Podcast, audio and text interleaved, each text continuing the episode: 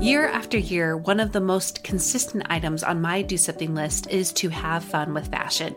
Exploring my personal style has added more joy to my everyday life and helped me feel more like myself on the regular. However, I have found that there are some brands I would love to explore more, but they are out of my typical price range. Or there's the it item that I would love to try out, but without the commitment of keeping it. Enter Armoire. With a clothing rental membership from Armoire, you can build the perfect wardrobe with brands that are high quality, unique, and recommended just for you. All you have to do is take a five minute style quiz and select items from your dynamic, personalized closet. The styles show up at your door in as little as two days. Then, when you're ready for new clothes, just swap them out for more new to you styles. I just did my quiz and have selected a few dresses for the summer from Boden, one of my favorite brands that I can't typically afford. And I also got a double breasted black blazer from a new to me designer, a classic item that I have been on the hunt for but too scared to commit to until I know it's the one. For you, expecting mamas, for those who are working or those who are style obsessed, who want to switch out your wardrobe with quality pieces without the designer prices, check out this woman owned company that has your style and your sustainability in mind. Right now, my listeners can give Armoire a try and get up to 50% off their first month. That's up to $125 off. Just visit armoire.style slash progress. That's armoire.style. A R M O I R E dot style slash progress to get up to 50% off your first month and never worry about what to wear again. Try Armoire today. Mom deserves the best, and there's no better place to shop for Mother's Day than Whole Foods Market. They're your destination for unbeatable savings, from premium gifts to show-stopping flowers and irresistible desserts. Start by saving 33% with Prime on all body care and candles. Then get a 15-stem bunch of tulips for just $9.99 each with Prime. Round out Mom's menu with festive rosé, irresistible berry chantilly cake, and more special treats. Come celebrate Mother's Day at Whole Foods Market. Welcome to About Progress. I'm Monica Packer, a regular mom and recovering perfectionist who uncovered the truest model to dramatic but lasting personal growth. It's progress made practical. Join us to leave the extremes behind and instead learn how to do something to grow in ways that stick. The number one shift that women need to make about habits is to see them as supportive, supportive of themselves and what they need and want in order to show up to their lives. If this resonates with you, then you'll love my course on habit formation outside of perfectionism. Check it out at aboutprogress.com slash sticky habit method. The first few years of podcasting with About Progress, I found myself ending each episode the same way. And it was totally unintentional, but it just came so naturally. It just seemed to fit each episode and the conversations we were having. And that closing line was this take care of yourself. Now, this technically is a self help show, a show where you learn how to take care of yourself, a, a podcast on self development, of course, but inherently that's what it's about. And I firmly believe that this is true. There is power in each of us, power to change our lives. My biggest goal here, and it's huge, is to change the world by changing women. And it starts with how we show up for ourselves. But here is where I'd insert tires screeching, like that sound, if I could spend an hour figuring that sound out. but everything I teach with About Progress, while designed to help you help yourself, there is another powerful truth I want you to also embrace alongside your power to change. We can't change alone. Self care has become a big focus in my work with About Progress. A lot of our community is experiencing lives on the sidelines and they're so depleted and feeling cared for, starting with how they care for themselves. In other words, these women are experiencing burnout. And that level of overwhelm and exhaustion has only increased since 2020 for obvious reasons. Earlier this year, I read a book and searched to better help these increasing numbers in our community. It's called Burnout The Secret to Unlocking the Stress Cycle. And it's co authored by twin sisters, I think you should know, Amelia and Emily Nagoski. Their book was really validating of the experiences that I see women having in this community. But there was a lot in this book that really surprised me. And one of those things was that lesson we can't do it alone. Today, I am thrilled to have Amelia Nagoski on the show to teach you uh, things that will likely surprise you as well.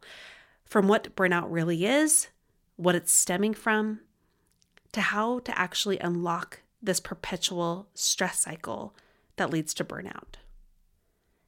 Amelia Nagoski is a doctor of musical arts, a professional conductor, and writer. She lives in New England with her husband, one cat, and two rescue dogs. It's my pleasure to be a conduit to share her expertise with you today. Amelia Nagoski, welcome to About Progress. Thank you. I'm so glad to be here. I've already been enjoying talking to you so much that I'm really eager to dig into the meat of this conversation, which is all about burnout. And you and I were already talking about this a little bit because there's a little bit of some misunderstanding about what burnout even is. Yeah. And we're going to spend most of our time talking about the women who like to just blame themselves instead of recognizing it as burnout. Exactly. But I'd like to start this with you just defining burnout and letting us know what are some of the signs women should be looking for in both themselves and others for burnout. Yeah, that's a great place to start. Burnout was first defined by a research psychologist named Herbert Freudenberger in the 1970s. He was commissioned to study air traffic controllers, which at the time was a very big deal that they were burning out because it was, you know, a public safety issue. And he identified three characteristics of burnout, which were decreased sense of accomplishment, detachment, like feeling emotionally detached, and also emotional exhaustion. It turns out in the past, like 40 years since that research was done, that emotional exhaustion is the primary characteristic for women, whereas men tend to experience more of the uh, decreased sense of accomplishment. An important thing to note is that it is not a clinical diagnosis of any kind, it's not a mental illness and is not like it's not a health condition. It is not you know, you don't have to meet any kind of clinical definition. If you're like, I feel burned out, you're definitely burned out. The definition Emily and I use in the book, because these definitions are so kind of vague and mm. they're meaningful only in their contexts. And that's the only context for which those meanings were developed. We define burnout as the feeling of being overwhelmed and exhausted by everything you have to do, and mm. yet somehow still worried that you're not doing enough. And this can be caused in the workplace by parenting, both of which have been heavily studied. Burnout in the mm-hmm. workplace and parental burnout have been studied a lot. Anytime yes. that there's a an unrelenting, unforgiving difference between what is being expected of you, what's being demanded of you, and what you are capable of being or doing, that is a situation that causes burnout. I love the definition you two came up with because I can see it in myself more easily than feeling I have to meet these big or even clinically worded guidelines. It helps me say, okay, yeah, I can acknowledge the way I'm feeling is not me just making this up. And it's also not my fault which I think most women tend to do. And I'd like to spend some time on that. You know, we we tend to just blame ourselves instead of saying, I this is burnout. Instead, we say, I'm weak, I'm lazy, I must not have good energy, I'm not motivated, I don't have good discipline. We go down that rabbit hole. Can you share a little bit more about what is actually happening behind burnout so women can stop blaming and actually learn how to do something about it instead? Yeah, that experience of blaming yourself doesn't happen because you're dumb or lack self compassion. You're blaming yourself because the world has told you that it's your fault. And how can you not believe them when they say it so many times over and over again? It gets in your head and you're like, oh, this must be true. It must be my fault. Maybe I'm not trying hard enough. I have to put myself first and make time for me. And that is that is the instructions you've been given. So of course you believe that's true. Um, but i'm here to tell you that that that is wrong and that's that's gaslighting is what they're doing to you.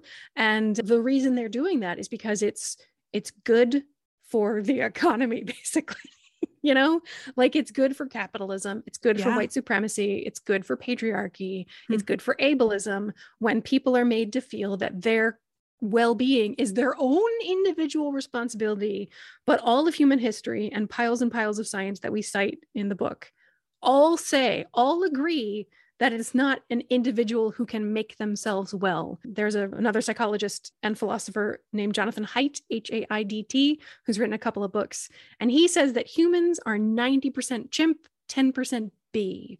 We're a hive species. We're meant to thrive in communities. We're not built to do big things, accomplish great things alone.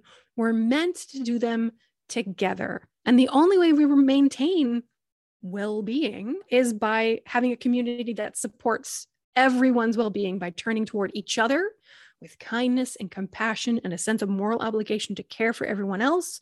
Because when you're surrounded by people who all feel that obligation to care for everyone else, no one slips through the cracks. No one gets burnt out because there's always someone there to say, You've done too much. You had too hard a day. You need to take time. I will take up the slack from here. You go rest.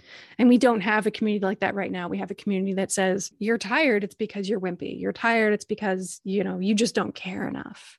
What you need is more grit. What you need is more persistence. And it's it's just not true. When you think you need persistence, what you actually need is kindness. And when you think you just need more grit, like what you actually need is help.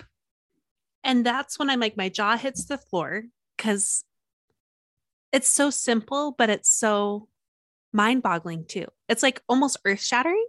Yeah, I know. You know? Emily and I, when we read this science, we thought we were going to write a self help book, right? And then we started reading more and more science, and the science got deeper and deeper and more and more complicated. I have a doctorate of musical arts, and I'm capable of doing research, right? I can understand the scientific, what to call it, and you know, all the approaches, and I can analyze a study. And my sister has a PhD in public health. She's more canny to the lingo and the jargon of, of health and wellness verbiage. And we were even getting to the point where the science was almost too complicated for her. It was like at the at the point of her capacity for understanding. Wow. Like we're both very smart and highly educated, but even this science, it was like, you know, affective neuroscience and reading Wow. it was really complicated. But you know what? You know what all that science said in the biology and the neurology and the sociology and the psychology and behavioral psychology and neurological all of it said the answer is love. All of it said it's Wow. the answer is love the answer is community. And we were like oh that's not what we thought we were going to write about. But but that's that's what all of it says. Like it turns out the answer that we've known all along that loving each other and caring for each other. The stuff that like jesus said you know basically. Like it turns out that that's true. Turns out that's turns out that's the answer. Science says so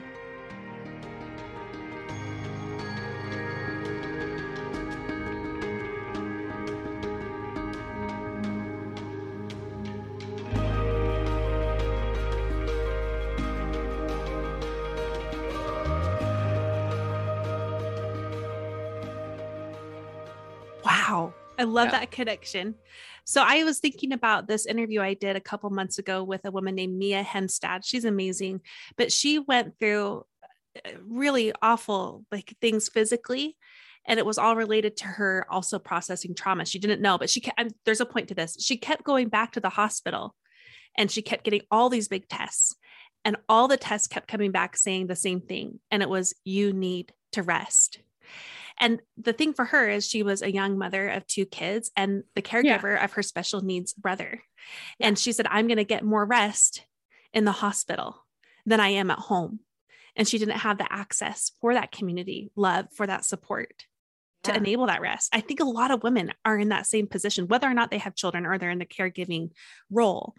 Yeah. Is that what you've experienced? Uh, not That just is yourself, but you know, the literally identically my experience. I was in the third year of my doctoral program, commuting 65 miles each way to the campus.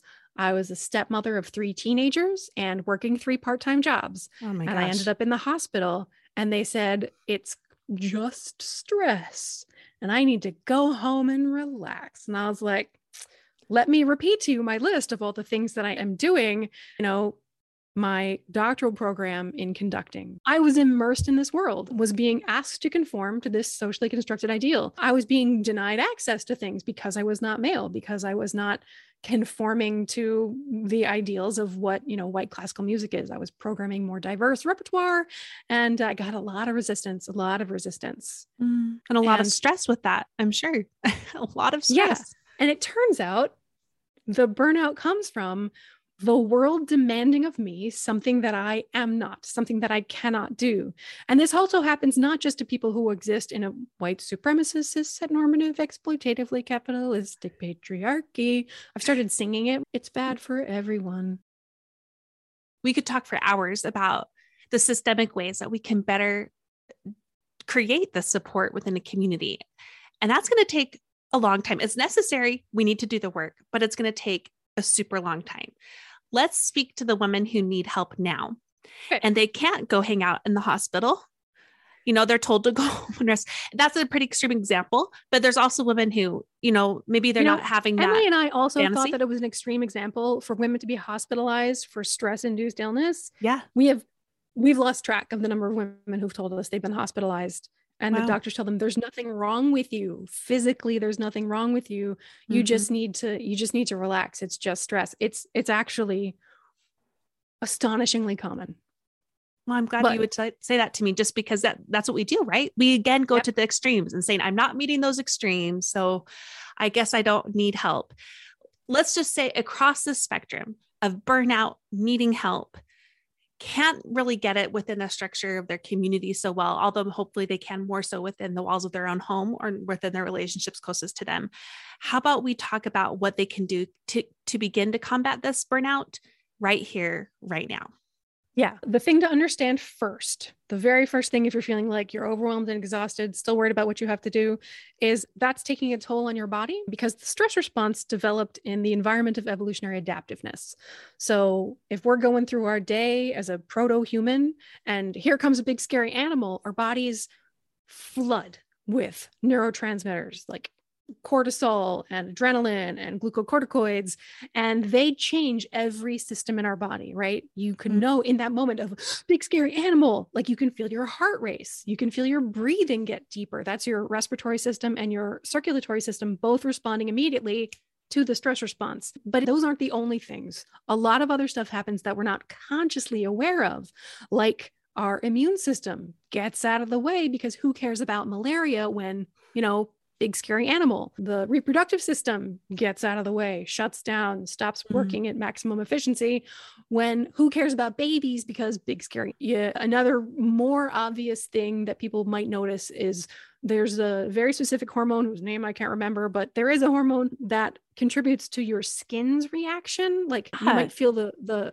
follicles of your hair stand up on the back of your arm or on the back of your neck, right? Mm-hmm. That is doing stuff to your sweat glands and your oil glands and your hair follicles. And hey, does anybody ever get breakouts when they're stressed? This mm-hmm. is why. It's a very immediate manifestation of the stress response having happened in your body. Now, back in the environment of evolutionary adaptiveness, this was an appropriate response that was very useful because it was preparing you to save all of your energy for just fight or flight or freeze or fawn. It's more complicated than this, but like, right, let's keep it simple, like just yeah. for illustrative purposes. So your body's preparing you for fight or flight. And in the environment of evolutionary adaptiveness, big scary animal, and you run, right? You leap, you jump, you climb, you hide, and you know, after you're you're out of breath and you're exhausted, and you look out and oh, big scary animal has turned and is walking away, and you are safe, and you have burned up all mm-hmm. of those neurotransmitters. You have used them for the purpose of eliminating the thing that was putting you at risk, that was a danger to you. You have used fight or flight. And these days, fight or flight are not how we solve our problems. The things that cause our stress, our stressors, are not big, scary animals. So, in order to deal with the stress in your body, you have to deal with it in a separate process from dealing with the thing that causes your stress, which is really good news because you don't have to wait for the thing that causes your stress to go away before you actually start to feel better. So for me, I thought in year three of my doctorate, I'll just plow through, I'll just soldier mm. on through my doctorate, when I graduate, I'll be fine. Nope. it turns out, even if I had finished um, my doctorate, that wouldn't deal with the stress in my body. That would just yeah. deal with the thing that caused my stress. And then I'd just be a broken mess. Not having dealt with the stress in my body. But because I learned this in year three, I was able to start applying this information and I could start to feel better so that my doctorate did not end up being a thing that literally killed me. Yes. It, it only wounded me. only, uh, only a flesh wound. Yeah, so yeah, well, it's only freshman. So, so Amelia, you're saying it's complete the stress response. Is that what you're saying? Exactly. Go or all cycle? the way through the stress response cycle. Oh, yeah. Okay. So the stress response is a cycle that happens in your body. All emotions are cycles that happen in your body. They're a result of neurotransmitters being released and then like doing their job and burning up and going away. And when you have incomplete stress responses, like all of us do, because we're not fighting or fighting our way out of every stressful situation, that those neurotransmitters, electrical signals don't go anywhere. You don't use them up. So they're just like floating around and they get stuck in your mm-hmm. body. And, and you get burnt out. And you get burnt out. It all adds up. Like the the breakouts are kind of a very short-term, literal, observable thing you can see. Okay. But I mean, here's a slightly longer term literal observable thing, which is that when your circulatory system is typical, average, normal, your blood vessels are intended to handle and designed to handle a gently flowing stream, right? Ba-bum, ba-bum, ba-bum, of your blood pulsing through your uh, veins and arteries and stuff. And when you have a stress response, your heart rate increases, your blood pressure increases in order to get maximum oxygen to all your muscles so you can run. And that means that your blood vessels are being treated to a fire hose temporarily when the stress cycle ends and you burn it all out and it runs out of extra energy, then you go back to your normal life and the blood vessels heal. The blood vessels have a chance to recover from that fire hose. But if you're having stress all the time, and especially if it's like a chronic existential kind of threat that you can't mm-hmm. do anything about, that's the kind of stress that's going to leave your heart rate elevated, your blood pressure elevated. And what's happening to your blood vessels, they are always in a state of handling a fire hose, and they were not designed for that. So, what happens is they never get a chance to heal. So, you get little wounds in the blood vessels, and that's places where plaques develop. And that's how stress leads to heart attacks. Wow. Yeah. And it, yeah, I mean, in the 80s and 90s, we were told like differently. Yeah.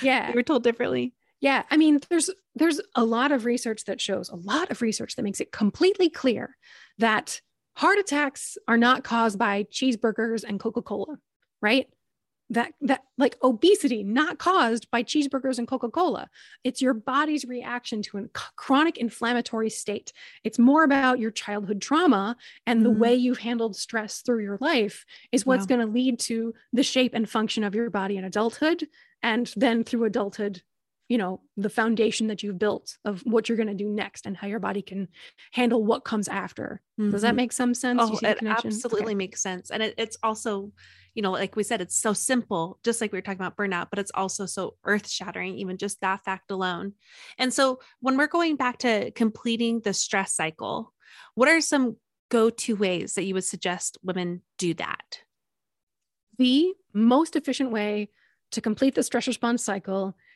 is physical activity because mm-hmm. when you're being chased by a big scary animal, you run.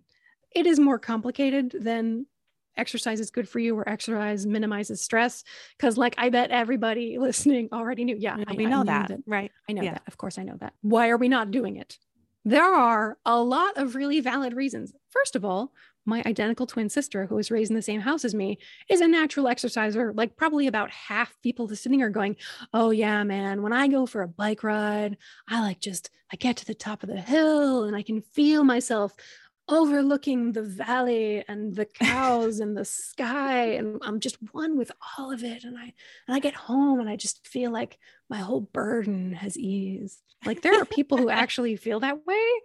I am not one of those people. Yeah but my identical twin is. So there's no predicting who is going to be a natural exerciser and for whom this will work. For me, this never worked. I've always been a behavioral exerciser. You tell me it's good for me, I'll go do it. Okay. But it just never helped me the way that it ever helped Emily. So it's more complicated than that just based on people's identity and who they are and how they're born.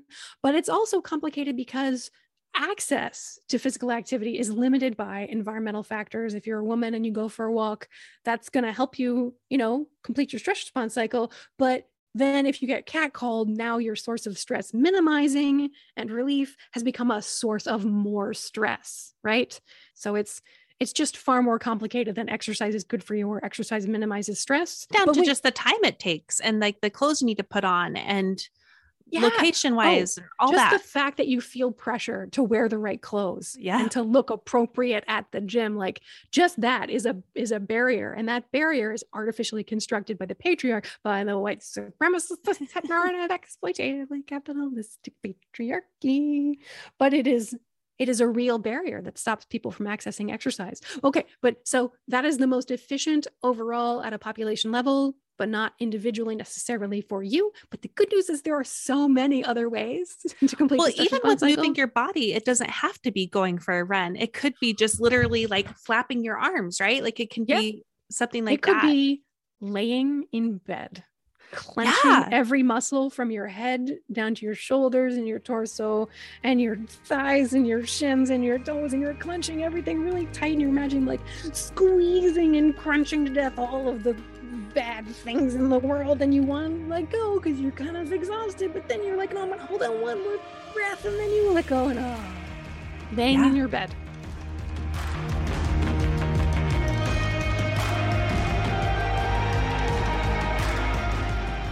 After the break, you'll hear a few more ways to complete the stress response cycle. But first, a quick word from our sponsors.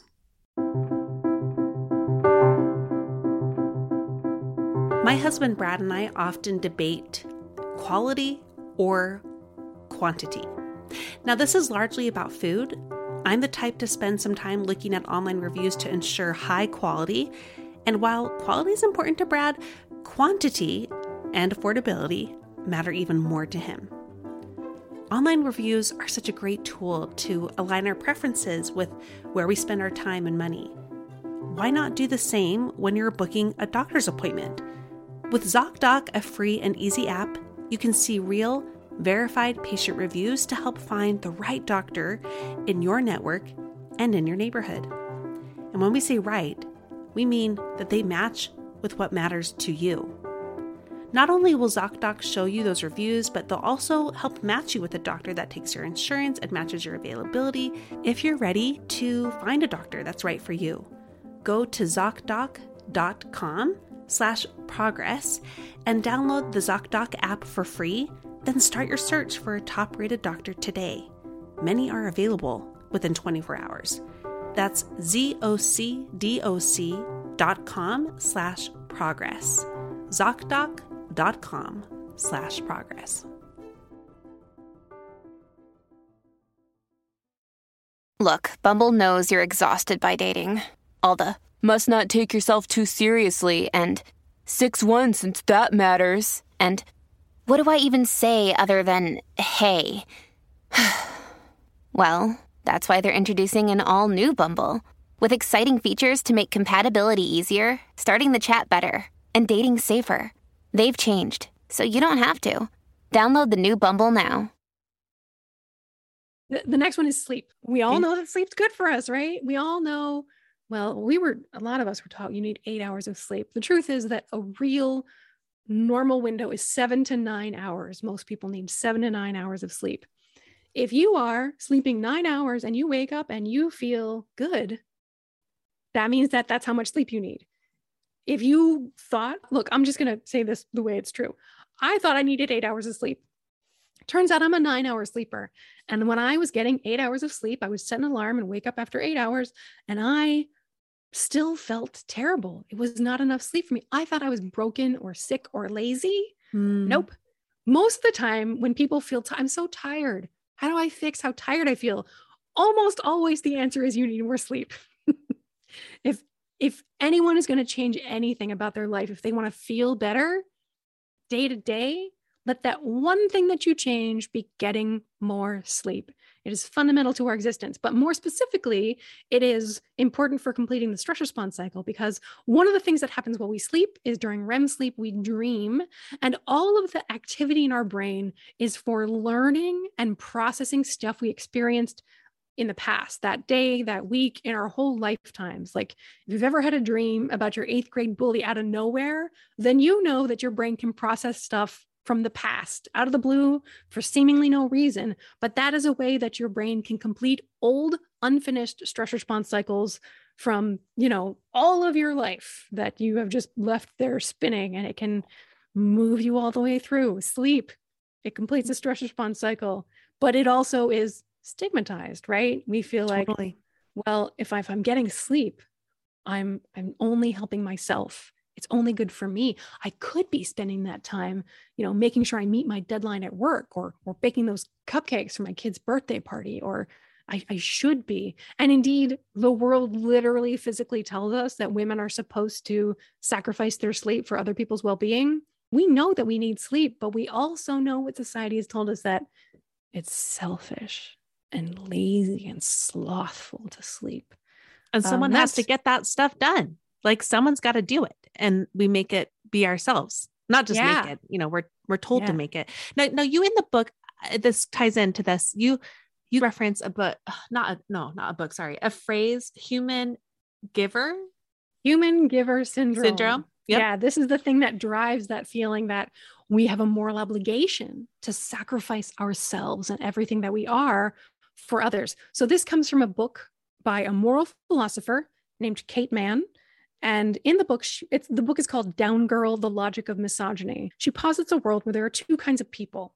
There's human beings who have a moral obligation to be their humanity, to live it, express it, and acquire whatever resources are necessary in order to do that, to be their humanity.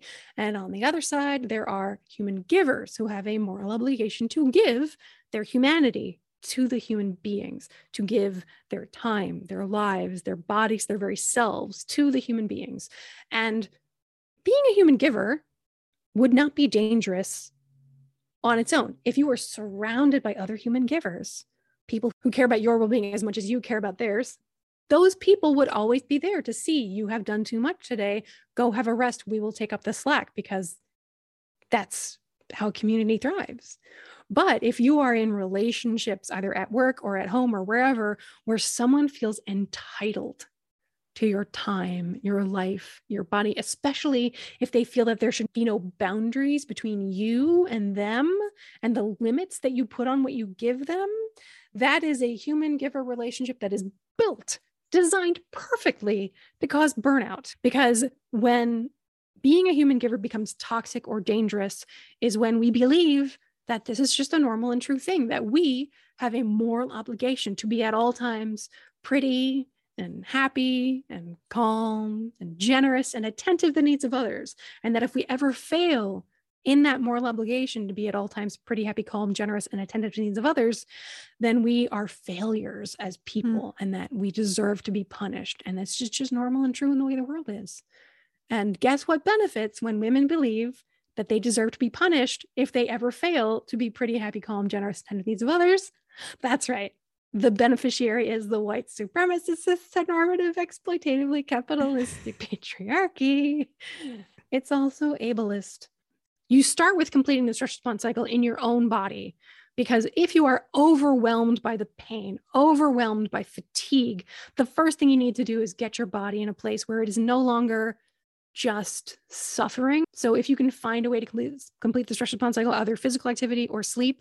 And another one is connection with other people. That mm-hmm. includes simple easy interactions like you know you go into the coffee shop and you say hi i would like a vanilla chai latte and oh i really like your earring and the barista says back to you here's your vanilla chai latte thank you very much just that light interaction, there's research that shows that little interactions like that help remind your body that, oh, yeah, the world is a safe place. I don't have to be on guard every minute, and it can reduce your experience of stress for the rest of the day. If you want to go bigger or deeper, there's the 20 second hug, which is not about 20 seconds exactly, But if you imagine hugging for 20 seconds, that would be super awkward to do with someone you don't really love and trust. But if you have someone who you love and trust enough to hug for 20 seconds, how you do it is you both support your own center of gravity and you put your arms around each other and you wait there, physically connected and close.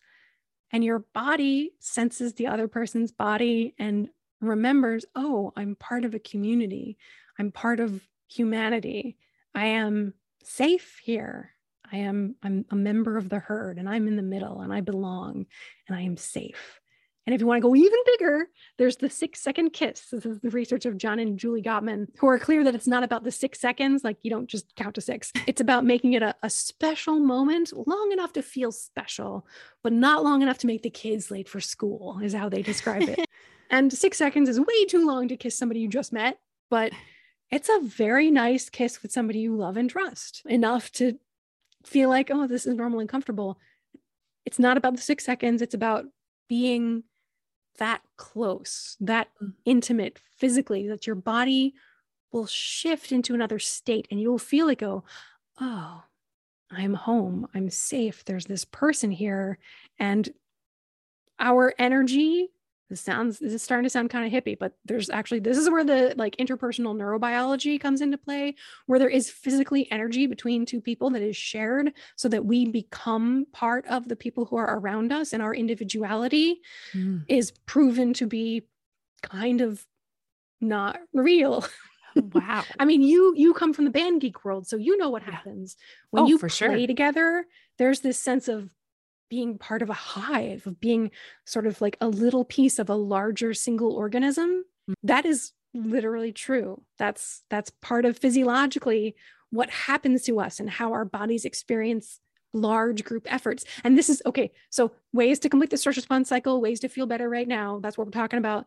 And this is the magic trick. This is the number one thing is stuff like playing in a band, singing in a choir. And the magic trick is combining connection with movement with a third thing, which is a purpose. So if you mm. are moving in time with others toward a shared goal, that's the magic trick. That's the time when humans access the quickest, easiest, shortest shortcut to like the, the highest, most elevated experience of what humanity feels like. Experiences like going to Burning Man, there was just research released recently that stuff like those kind of like large festival rituals give us that experience. There's also been research about worship, about dancing, about singing together, marching, going on a protest. The combination is moving in time together with other people toward a shared goal. So, so, sounds like I need to join marching band again. Like there's a reason, years, but there's yeah. a reason that kids in marching band feel like the band is their family, why they feel bonded in that way. Military training, sports teams playing together, or even just attending a game with a big crowd of other intensely passionate fans where you're cheering along with your team. You are part of one large organism, right? All those things. So, physical activity is a thing, sleep is a thing, connection with other people. And if we start to combine the things together into moving in time with others toward a shared goal, it's this shortcut to the to the best feeling humanity has to offer.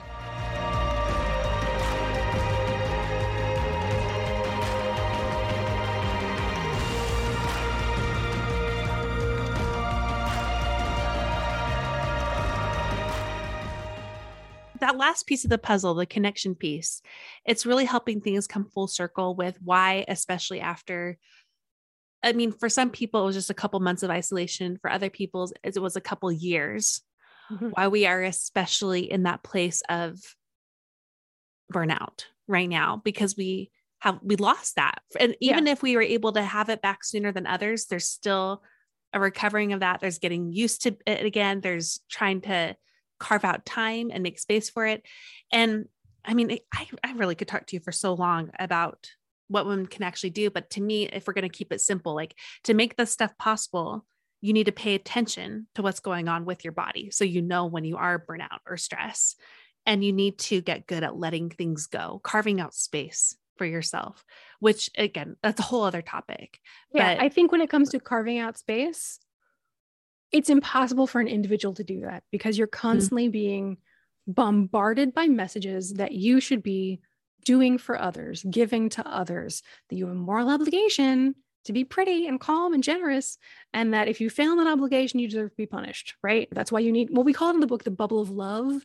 It's yeah. the people who care about your well being as much as you care about theirs, mm-hmm. and they protect you from those outside messages. You all protect each other by reminding each other those outside messages aren't true.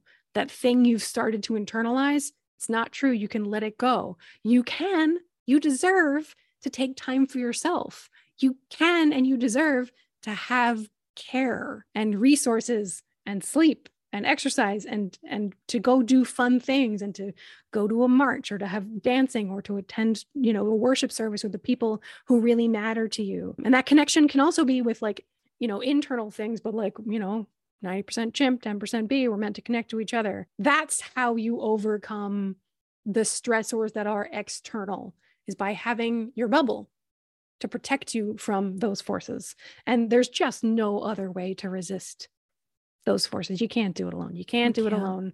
The cure for burnout is not self care. The cure for burnout is all of us caring for each other. And for women who feel like they don't have that within the walls of their own home, I think that can be really despairing to hear. But it also is, it is the science backed truth. And yes. there are ways for you to build that bubble of, yeah. of love, of care outside of the people right there if they're not ready, if they if they can't.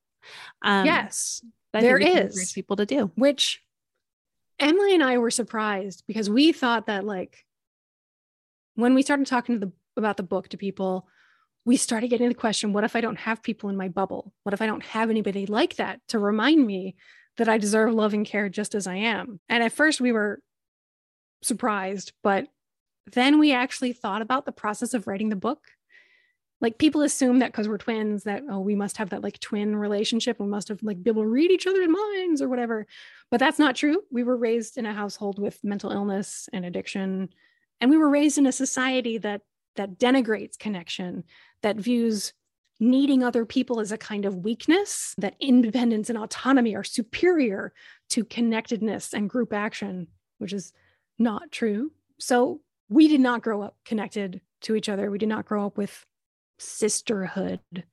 It was literally when mm. we started writing the book and reading the research that said the answer is love and connection. And then we were like, oh, oh, that's, hmm. it sounds so simple, but it actually is so hard because of how it's denigrated by outside society, but also because of our individual relationship where mm. we came from of like, you never talk about the stories. You just don't talk about the things. And so we started telling the stories. Like I was there that night when the bad thing happened and I, we didn't speak to each other that night, but I, I heard you when I was there. And it was so awkward and hard. And it felt so raw and vulnerable and exposed. And I'll be really doing this thing that was completely forbidden in childhood. And it, it worked. Like that that's how you do it. But like in Frozen, where Elsa is in her room with the door shut, with her leaning back against the door, like surrounded by frozen snow and ice. And Anna's on the other side, knocking on the door, saying, Do you want to build a snowman? And yes, Elsa wants to build a freaking snowman. Yes, she does. She really, really does. But she feels like she's not supposed to. She feels like she's not allowed, that it would endanger other people if she reached out and opened her door to love. And the bravery of Anna to knock and say, Do you want to build a snowman? Like, that's what it takes. If you feel like you don't mm. have anybody in your life, just you're going to discover that the other person was on the other side of that door all along and they wanted it just as much as you, but they felt forbidden. And yeah. they needed the bravery of someone else to come say, want to want, want to build a snowman? Doesn't have to be a snowman. And there's going to be someone it might not be the first couple people that you knock on their proverbial door. There is going to be someone. And there are a lot of people who are who really believe that they're not allowed to open that door. Mm. And they might not be ready yet, but yeah. all of us want to open the door. All of us want someone in our lives who we can share all that stuff with And if you feel like, no, you don't, I'm just going to tell you we, Emily and I have taken all the standardized tests. I am the most introverted person anyone in our family knows I measure the highest on introversion and I'm autistic. So I find being around other people extremely stressful and exhausting. Yes. I am the most please leave me alone person there ever was. If there was ever anybody who didn't need connection, it's me. But even I, it turns out, benefit, need connection mm-hmm. and love. So if you're thinking, nah, I'm, I'm fine the way I am, you you you don't know what you're missing out on because well, uh, let's talk about the definition of wellness real quick what it actually means to be well. People think i want to be well and that they can reach some state of being that will be well or a state of mind that is wellness but wellness is not a state of being or a state of mind. Wellness is the freedom to oscillate through all the cycles of being human. Wellness is a state of action. And yes you will sometimes oscillate into autonomy, but we also need the freedom to oscillate into connection from okay. autonomy to connection, from independence to dependence, from individual action to group cooperation. It is a necessity for human existence. We're 90% chimp, 10% bee, a hive species. We require other people to thrive. And that is both literally factually evident in the way that we need someone to be there to tell us we deserve love and care just the way we are, that we deserve sleep and we deserve protection even before we get divorced or get married or have kids or graduate school or come out or like like before you do anything it doesn't matter what choices you have made so far you still are worthy of love and care because there are so many messages that tell us the opposite of that. We just need somebody physically to stand between us and that message. But we also biologically, psychologically need other people in our lives. We are not complete without other humans. I forget I where I was said, going with this. Well, you said that all for me because I, I, if I were to take all those tests too, I, I'm like you and would be like the most introverted, you know, which it's a good reminder because I like to just pretend I can do it on my own. And, you know, yeah. so often we, you know, we do teach and we are taught and we do have to practice taking care of ourselves first because nobody else will. But at this, in the same breath, we have to do that by also reaching out to people. That's how we can care for ourselves is reaching out to connect with people who can give us that space, that bubble, that support. That's and making a lot of things come full circle for me. Yeah. Yeah. And as a shortcut, if you feel like I really I feel too vulnerable asking for help. I feel selfish asking for help. The good news is that when you offer help to others, you might feel like, oh, I don't have time to, uh, I don't want to be a bother and ask somebody else, or I don't have time to give somebody else, or I don't have the energy to care for others who, you know, aren't my immediate responsibility. The good news is that when we do do that, it actually gives us more energy. When we have someone in our lives and we allow them to open up to us with their difficult feelings and we offer them kindness and compassion in response to their difficult feelings. That actually creates more energy. It is not a drain or a you know soul sucking experience when we can share with each other our difficult feelings and turn toward them with kindness and compassion. It not only helps open that door but it also gives us more energy and gives us the experience of connectedness which recharges us and refuels us I need about 22 hours of alone time every day, like really literally 22 hours of alone time. But that time that I do spend connect with other people is absolutely mandatory. And even if I'm like, no, I'm stuck in my aloneness and I just want to stay here because it's easier, it does feel easier. But, but being stuck in one thing is not what wellness is. It's not what humanity is meant to do. And I don't really discover that until I allow myself to oscillate into that state of connectedness and and interaction that's beautiful. You just made it so I can't cancel on my plans to go to Downton Abbey with friends tonight. So I will now move forward with those plans, even though I already planned on canceling them.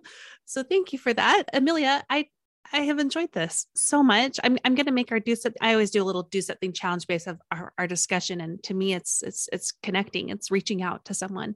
It's that simple. That's where we're going to start today. It's reaching out to someone. I do want to point people towards the book Burnout, written with your your sister and co-author Emily Nagoski. Um, it's the best book I've ever read on this topic. I, I've read and on self care in general. It's it's brilliant.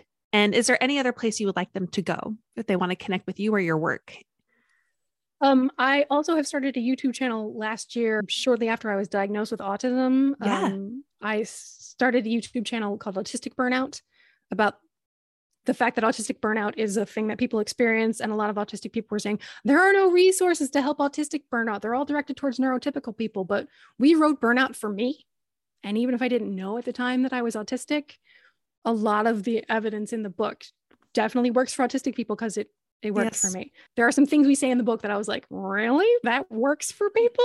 Because it turns out that that research was only true for neurotypical people, or at least not true for me. And autism mm-hmm. seems to be a reason. Mm-hmm. So autistic burnout is it's a very small niche thing for the two percent of people who are autistic and experiencing burnout. So well, that personally means a lot to me. So yes, we'll we'll make sure we link to that as well. Was there anything else you were going to say about where they should go? Emily has also written a new edition of her first book, Come As You Are: The Surprising New Science That Will Transform Your Sex Life.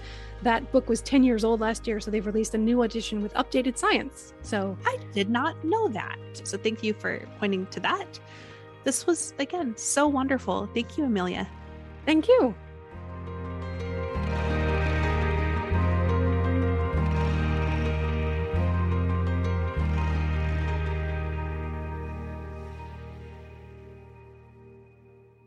I hope this episode gave you the hug and kick in the pants that you need to grow. I know it did for me. Now, you heard me at the end of the episode um, when Amelia shared about how she is autistic, and I shared that that has a personal connection for me, and it does. I, I have a daughter with autism, and I so appreciated that she took a little extra time for me off the air to talk about what it's been like for her as an adult and what we can look forward to and expect. So, thank you to Amelia. I'm now excited to share these progress pointers for you. This is where I share the notes that I took so you don't have to. And those of my Go Getter newsletter get this in a graphic form each week. You're really going to want these ones. And that newsletter is sent out each Wednesday. Number one, emotional exhaustion is the primary characteristic of burnout for women. Burnout is, quote, being overwhelmed and exhausted by everything you have to do, and yet somehow still worried that you're not doing enough, unquote. Two, true healing from burnout requires community love and support. Three, begin on your own by paying attention to the stress response cycle happening in your body. Then do your best to complete that cycle. Number four, some ways to do that include physical activity, sleep, and connecting to others. The magic combination is movement in time with others towards a shared goal. And number five, the cure for burnout is not self care, the cure for burnout is all of us caring for each other. Work to build your own bubble of care, including the people who help you resist external, external pressures and encourage and support your care. I loved her focus on this so much. It changed a lot for me. And I think it will change a lot for you too. Your Do Something challenge for this week is to reach out to someone to build that own bubble of care that you're looking for.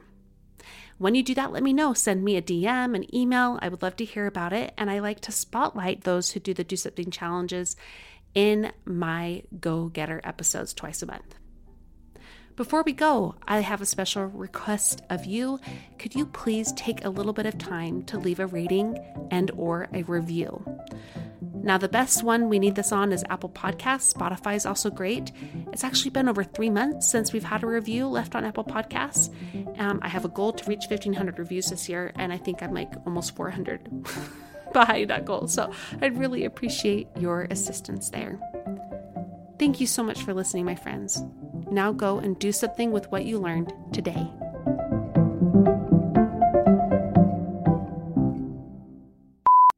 you are Red Sox Nation at that moment. I'm in Massachusetts, so I have to say that. When yeah, you move here, you have to like, join Red Sox Nation too. no, it's not true. Seeking the truth never gets old. Introducing June's Journey, the free to play mobile game that will immerse you in a thrilling murder mystery.